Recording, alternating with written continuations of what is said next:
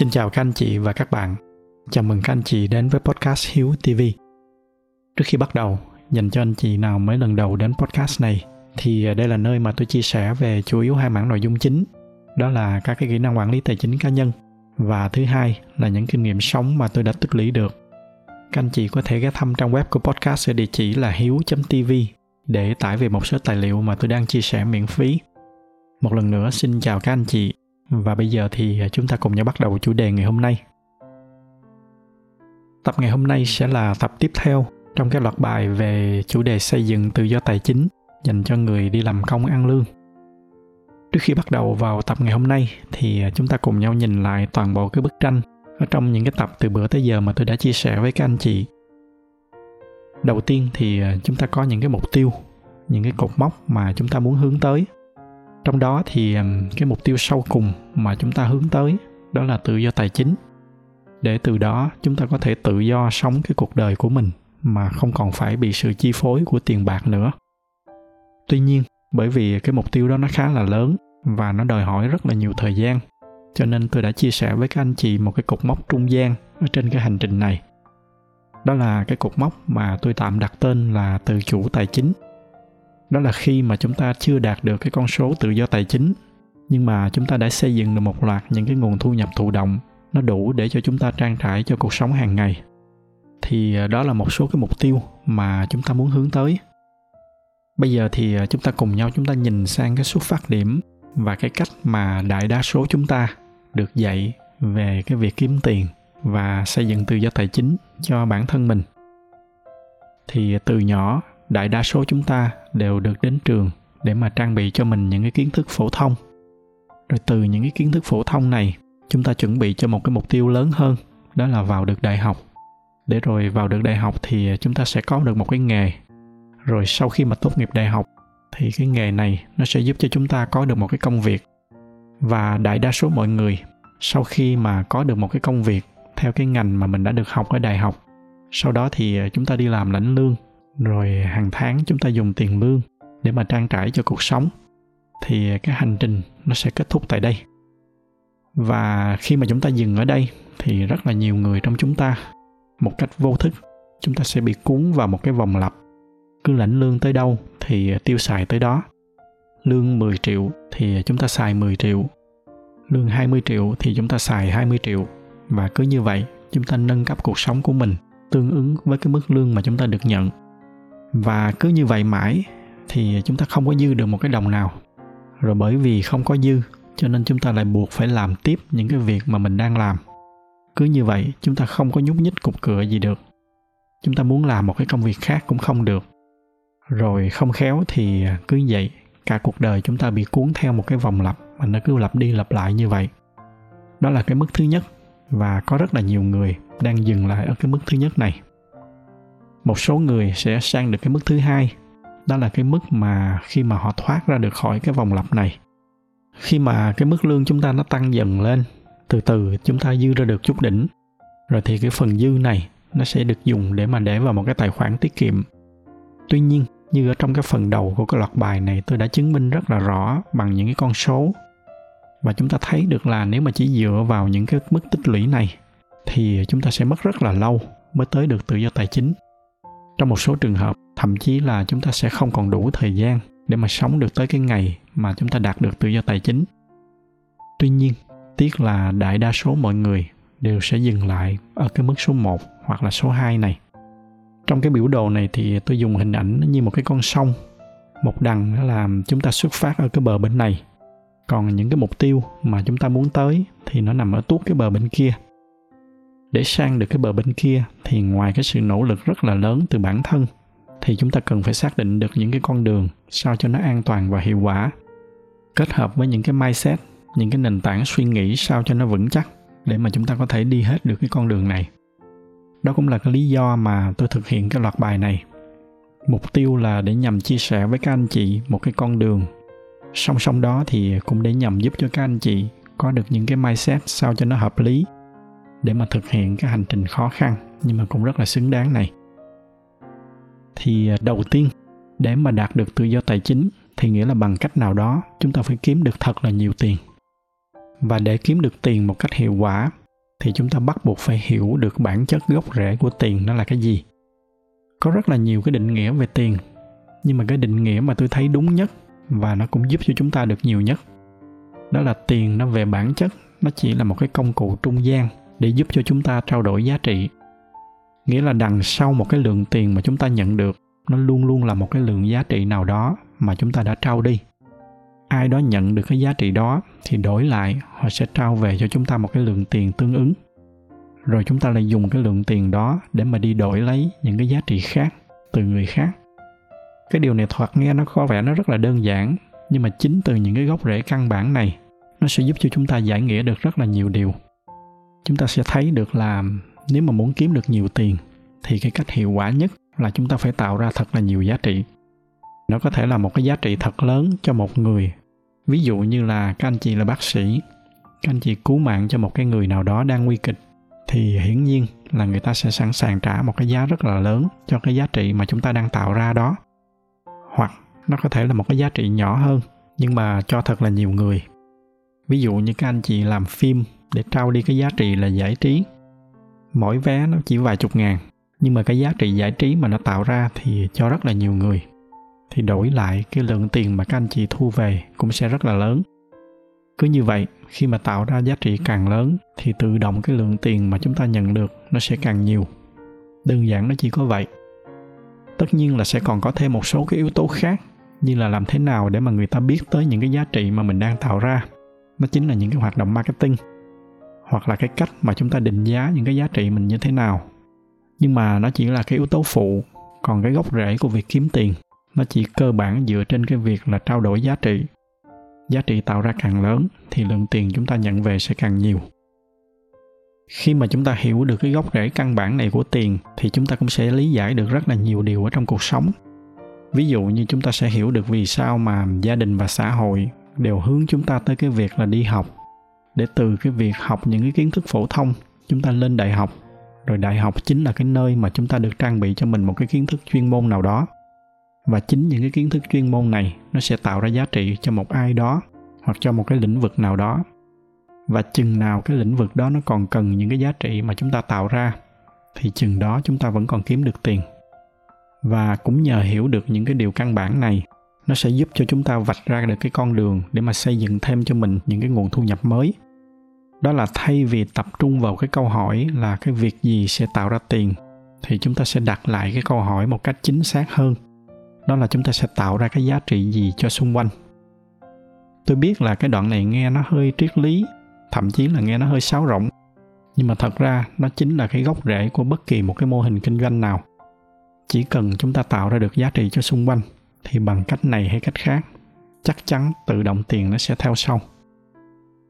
Rồi, bây giờ thì à, chúng ta cùng nhau chúng ta đi tìm cái câu trả lời thứ hai. Đó là để mà kiếm được tiền, hoặc là nói đúng hơn là để mà tạo ra giá trị, thì chúng ta cần phải có những gì? Và theo cái góc nhìn của tôi, chúng ta sẽ cần có hai yếu tố quan trọng nhất. Đó là chúng ta phải có kiến thức và có vốn. Bây giờ tôi sẽ nói về cái yếu tố đầu tiên và có lẽ cũng là quan trọng nhất, đó là cái yếu tố về kiến thức. Để mà tạo ra được giá trị thì bắt buộc chúng ta phải có kiến thức. Càng có kiến thức nhiều thì cái khả năng tạo ra giá trị của chúng ta sẽ càng lớn.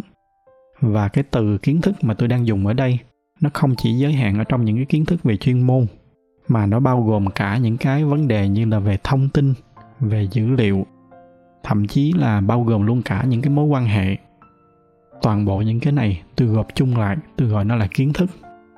Và khi mà càng am hiểu về một cái lĩnh vực nào đó, càng có nhiều thông tin, thì từ từ nó sẽ dần dần nó giúp cho chúng ta nhận ra được đâu là những cái vấn đề chưa có được giải quyết, đâu là cái mà mọi người đang cần và bao nhiêu người đang cần nó. Đây chính là cái việc nhìn ra cơ hội. Rồi khi mà nhìn ra được cơ hội, nhìn ra được vấn đề rồi, thì cũng chính kiến thức nó sẽ giúp cho chúng ta nhìn ra được đâu là giải pháp và khi mà chúng ta mang được một cái giải pháp cho một cái vấn đề nào đó mà mọi người đang gặp phải, thì đó chính là lúc mà chúng ta đang tạo ra giá trị. Và khi mà chúng ta đã tạo ra được giá trị, thì bằng cách này hay cách khác, tự động chúng ta sẽ kiếm được tiền. Và đó sẽ là cái cách kiếm tiền lương thiện và bền vững nhất. Thứ hai, cũng quan trọng không kém, đó là chúng ta cần phải có vốn để mà hiện thực hóa những cái ý tưởng của mình. Vốn và kiến thức nó giống như là cái việc điều khiển một con tàu vậy đầu tiên, chúng ta cần phải biết lái tàu. Và cái việc lái tàu nó không chỉ giới hạn ở trong cái kỹ năng điều khiển con tàu, mà chúng ta còn phải biết cách định hướng, biết cách xác định vị trí, luồng lạch như thế nào. Đây chính là cái yếu tố kiến thức mà tôi vừa nói lúc nãy. Nhưng có kiến thức mà không có xăng thì con tàu nó cũng không thể chạy được. Và xăng nó chính là cái yếu tố vốn ở trong cái câu chuyện này. Chúng ta càng chuẩn bị được nhiều xăng thì cái hành trình của chúng ta nó sẽ càng an toàn và nó càng thuận lợi hơn cái xác suất mà chúng ta tới được mục tiêu nó sẽ càng cao hơn. Đó là lý do vì sao mà ở trong phần 2 tôi đã chia sẻ với các anh chị rất là chi tiết về cái tầm quan trọng của vốn, cũng như là những cái mindset và những cái cách để mà tích lũy vốn. Trong tập này thì tôi chỉ xin bổ sung thêm một vài ý ở một vài cái khía cạnh về cái việc tích lũy vốn này. Thứ nhất là như ở trong tập trước tôi có nói, cái cách hiệu quả nhất để tích lũy vốn là chúng ta phải tăng thu và giảm chi trong cái giai đoạn mà chúng ta chưa có thu nhập thụ động thì chúng ta buộc phải dựa vào những cái nguồn thu nhập chủ động. Mà cái nguồn thu nhập lớn nhất trong lúc này có lẽ là nguồn thu từ tiền lương. Và cũng như mọi cái cách kiếm tiền khác, khi mà chúng ta đi làm công ăn lương thì cái công việc đó nó cũng sẽ chịu sự ảnh hưởng của cái quy luật trao đổi giá trị mà lúc nãy tôi vừa chia sẻ với các anh chị. Nghĩa là nếu mà muốn được nhận nhiều lương hơn thì chúng ta hãy làm sao để mà cho mình tạo ra được nhiều giá trị hơn cho công ty và chắc chắn với những cái công ty lành mạnh thì ngay lập tức cái người quản lý họ sẽ nhận ra và họ sẽ có cách để mà trả lương tương xứng với những cái giá trị mà các anh chị đang tạo ra. Còn nếu mà không may đó là một cái công ty không lành mạnh, họ cố tình họ lợi dụng chúng ta, thì lúc đó chúng ta hoàn toàn chúng ta có thể chuyển sang một cái công ty khác lành mạnh hơn. Ngoài cái công việc chính, nếu mà cái quỹ thời gian vẫn còn thì chúng ta vẫn có thể làm thêm khi mà chúng ta tạo ra được thêm giá trị thì tự động chúng ta sẽ nhận được thêm nhiều tiền hơn. Rồi khi mà chúng ta có được nhiều thu nhập hơn, kết hợp với cái việc là chúng ta có phương pháp quản lý và kiểm soát chi tiêu sao cho nó hợp lý, thì tự động chúng ta sẽ tích lũy được nhiều hơn. Nghĩa là mấu chốt ở đây, nó vẫn là câu chuyện trau dồi thêm kiến thức. Vậy cái câu hỏi tiếp theo ở đây là thời gian đâu để mà chúng ta trau dồi thêm kiến thức? Để trả lời được câu hỏi này thì chúng ta cùng nhau chúng ta nhìn lại một cái thời gian biểu phổ biến của những người đang đi làm công ăn lương. Thì cơ bản, tất cả chúng ta đều mỗi ngày chỉ có tổng cộng là 24 tiếng. Trừ đi cái khoảng thời gian ngủ trung bình, nó đâu đó khoảng 8 tiếng. Rồi cái công việc chính, nó cũng khoảng 8 tiếng nữa. Cộng thêm cái thời gian di chuyển và chuẩn bị thì đâu đó nó tầm khoảng 10 tiếng. Nghĩa là chưa gì hết là chúng ta đã mất 18 tiếng rồi. Chỉ còn lại 6 tiếng rảnh đây là tôi chưa kể đến cái khoảng thời gian ăn uống và những cái việc vệ sinh cá nhân khác. Nghĩa là thực tế chúng ta chỉ còn đâu đó khoảng 4 tới 5 tiếng. Vậy thì bây giờ chúng ta thử, chúng ta quan sát ra xung quanh, xem đa số mọi người dùng cái khoảng thời gian ít ỏi còn lại này vào cái việc gì. Thì đa số chúng ta thấy được là mọi người dùng nó vào cái mục đích giải trí, đi cà phê hay là đi tiệc tùng gì đó. Rồi bây giờ thì chúng ta cùng nhìn vào một cái thực tế hiển nhiên khác đó là chúng ta không thể nào bỏ ăn, bỏ ngủ được. Và chúng ta cũng không thể bỏ cái công việc chính. Do đó cho nên bây giờ nếu mà muốn có thời gian để mà trau dồi và tích lũy thêm kiến thức để xa hơn là xây dựng thêm những cái nguồn thu nhập khác, thì chúng ta chỉ còn có mỗi một cái nguồn thời gian duy nhất. Đó chính là từ cái việc cắt bỏ những cái hoạt động vui chơi và giải trí. Khi đó thì à, chúng ta mới dư ra được mỗi ngày một ít thời gian. Rồi từ đó dùng cái lượng thời gian ít ỏi này cho cái việc trau dồi thêm kiến thức mới qua đây thì cũng hy vọng là các anh chị, đặc biệt là các bạn trẻ, bắt đầu ý thức được làm thật ra là cái khoảng thời gian của chúng ta nó không có nhiều. Chính xác hơn là rất là ít. Như các anh chị đã thấy thì chúng ta cố gắng chúng ta cắt đầu này bớt đầu kia, mà mỗi ngày cũng chỉ dư ra được thêm vài tiếng. Do đó cho nên nếu mà không có quyết tâm thì chúng ta rất là dễ đánh mất những cái lượng thời gian quý báu này vào những cái hoạt động vui chơi giải trí vô bổ để mà xây dựng được tài chính thì buộc chúng ta phải có đủ cái sự quyết tâm để mà cắt bỏ đi những cái hoạt động này. Bởi vì chúng ta không thể nào đòi hỏi là mình vẫn thoải mái, vui vẻ, rồi song song đó vẫn muốn là mình có được tự do tài chính. Đó là một cái sự kỳ vọng vô lý. Tới đây thì khi mà ghép hai cái mảnh ghép của bức tranh lại, chúng ta sẽ tự động thấy là nó khớp vừa vặn vào cái hành trình của chúng ta. Khi mà chúng ta tránh được các cái hoạt động vui chơi giải trí thì ngoài cái việc là nó sẽ giúp cho chúng ta tiết kiệm được tiền, thì nó sẽ còn giúp cho chúng ta có thêm thời gian. Và chúng ta dùng chính cái khoảng thời gian này để mà tích lũy thêm một cái loại tài sản thứ hai, đó là kiến thức. Rồi có kiến thức thì tự nhiên, từ từ, nó sẽ giúp cho chúng ta tạo ra thêm nhiều giá trị hơn. Đồng nghĩa là chúng ta sẽ kiếm được nhiều tiền hơn. Do đó cho nên trong cái giai đoạn này, các anh chị khoan hẳn nóng vội nhảy vào các cái hoạt động đầu tư chừng nào mà chúng ta còn chưa biết đầu tư vào cái gì, thì cứ âm thầm tích lũy hai cái loại tài sản này. Tới một lúc nào đó khi mà có đủ kiến thức rồi, có đủ thông tin rồi, tự động các anh chị sẽ bắt đầu nhìn ra những cái cơ hội tiềm năng và an toàn để đầu tư. Lúc này thì kết hợp với cái ý mà tôi đã nói ở trong tập trước, khi mà có trong tay một cái lượng vốn đủ mạnh, đủ lớn, thì lúc đó chúng ta sẽ không cần phải đi tìm những cái hoạt động đầu tư quá rủi ro thay vào đó, chúng ta chỉ cần những cái tỷ lệ sinh lời không quá lớn, đổi lại, chúng ta sẽ có được cái sự an toàn. Đây mới chính là cái con đường hiệu quả nhất để mà đi tới tự do tài chính. Cái ý chính mà tôi muốn nhấn mạnh lại trước khi mà kết thúc những cái nội dung của tập ngày hôm nay, đó là tiền và kiến thức. Nó luôn luôn là hai cái yếu tố quan trọng mà chúng ta cần phải có trước khi bước vào bất kỳ một cái hoạt động đầu tư nào. Nếu mà thiếu một trong hai cái yếu tố này thì nó sẽ là một cái rào cản rất là lớn cho cái hoạt động đầu tư sau này của chúng ta. Thiếu tiền thì chúng ta sẽ không có một cái công cụ đầu tư đủ mạnh. Nó sẽ dễ đẩy chúng ta xa vào những cái hoạt động đầu tư rủi ro. Còn thiếu kiến thức mà đi đầu tư thì nó còn nguy hiểm hơn. Lúc này thì cái rủi ro mất tiền của chúng ta nó lại càng cao hơn nữa. Mà như ở cái tập trước tôi đã nói, cách duy nhất để mà chuyển từ cái trạng thái không có vốn sang trạng thái có vốn đó là chúng ta buộc phải tích lũy thì với kiến thức cũng vậy, cái cách duy nhất để chúng ta chuyển từ trạng thái không có kiến thức sang trạng thái có kiến thức, đó là chúng ta buộc phải học. Do đó nên chúng ta gần như là không có cái sự lựa chọn nào khác ngoài cái việc tích lũy và trau dồi hai cái loại tài sản này. Tôi rất là hiểu những cái điều này nói nghe thì nó đơn giản, nhưng mà không phải ai cũng làm được. Không dễ gì mà chúng ta đưa ra những cái lời từ chối với những cái hoạt động vui chơi giải trí hấp dẫn và cũng không dễ gì mà chúng ta ngồi xuống bàn để mà chúng ta làm việc hay là học hành, trong khi là chúng ta có thể nằm nghe nhạc hay là xem phim. Tuy nhiên, không có cái con đường nào là dễ dàng. Cái hành trình nào mà càng khó khăn thì kết quả nhận được nó sẽ càng lớn. Và cái việc mà thoát ra được khỏi cái sự chi phối của tiền chưa bao giờ là một cái hành trình dễ dàng. Do đó cho nên hiển nhiên, nó đòi hỏi chúng ta phải có những cái quyết tâm rất là lớn. Nhân tiện trước khi kết thúc thì những cái nội dung ở trong tập ngày hôm nay, nó cũng đã gián tiếp, nó trả lời cho một cái câu hỏi mà tôi vẫn thường nhận được từ các anh chị thính giả trong thời gian qua. Các anh chị hỏi là trong cái thời điểm kinh tế khó khăn trong cái năm 2023 sắp tới, thì chúng ta nên đầu tư vào đâu cho an toàn? Thì cái câu trả lời của tôi đó là cái giai đoạn mà thị trường đang đi xuống như hiện tại, thì tất cả những cái hoạt động đầu tư sẽ rất là khó khăn kể cả những người với rất là nhiều kiến thức và kinh nghiệm mà người ta còn thua lên thua xuống. Do đó nên trừ những cái trường hợp rất là đặc biệt, chúng ta nhìn thấy được thật rõ cái xác suất thắng. Còn lại thì tốt nhất trong cái giai đoạn này, chúng ta nên án binh bất động. Trời ở ngoài kia nó đang có bão, thì trừ khi biết rất rõ là mình ra ngoài để làm gì.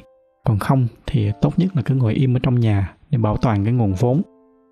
Đây chính là cái khoảng thời gian tốt nhất để mà chúng ta tích lũy cho mình hai cái loại tài sản mà tôi đã chia sẻ trong tập ngày hôm nay nếu hiện tại chúng ta không biết chắc là mình nên đầu tư vào đâu, thì tốt nhất là các anh chị cứ dùng cái năm nay như là một năm để tích lũy vốn và tích lũy kiến thức. Khi nào mà trời hết bão thì lúc đó hai cái loại tài sản này của chúng ta nó đã nhiều hơn, thì tới lúc đó chúng ta bắt đầu đầu tư cũng không muộn. Đó là cái câu trả lời mà tôi muốn chia sẻ với các anh chị cho cái câu hỏi là chúng ta nên đầu tư vào cái gì trong năm nay. Tôi xin kết thúc cái tập ngày hôm nay lại tại đây nếu mà thấy những cái nội dung này là hữu ích thì nhờ các anh chị chia sẻ thêm cho bạn bè và người thân của mình. Ngoài ra thì như thường lệ, bởi vì cái gia thuật của youtube họ ưu tiên cho những video có nhiều like. Cho nên nếu mà thích video này thì nhờ các anh chị bấm thêm vào cái nút like để giúp cho podcast của chúng ta có nhiều người biết hơn nữa.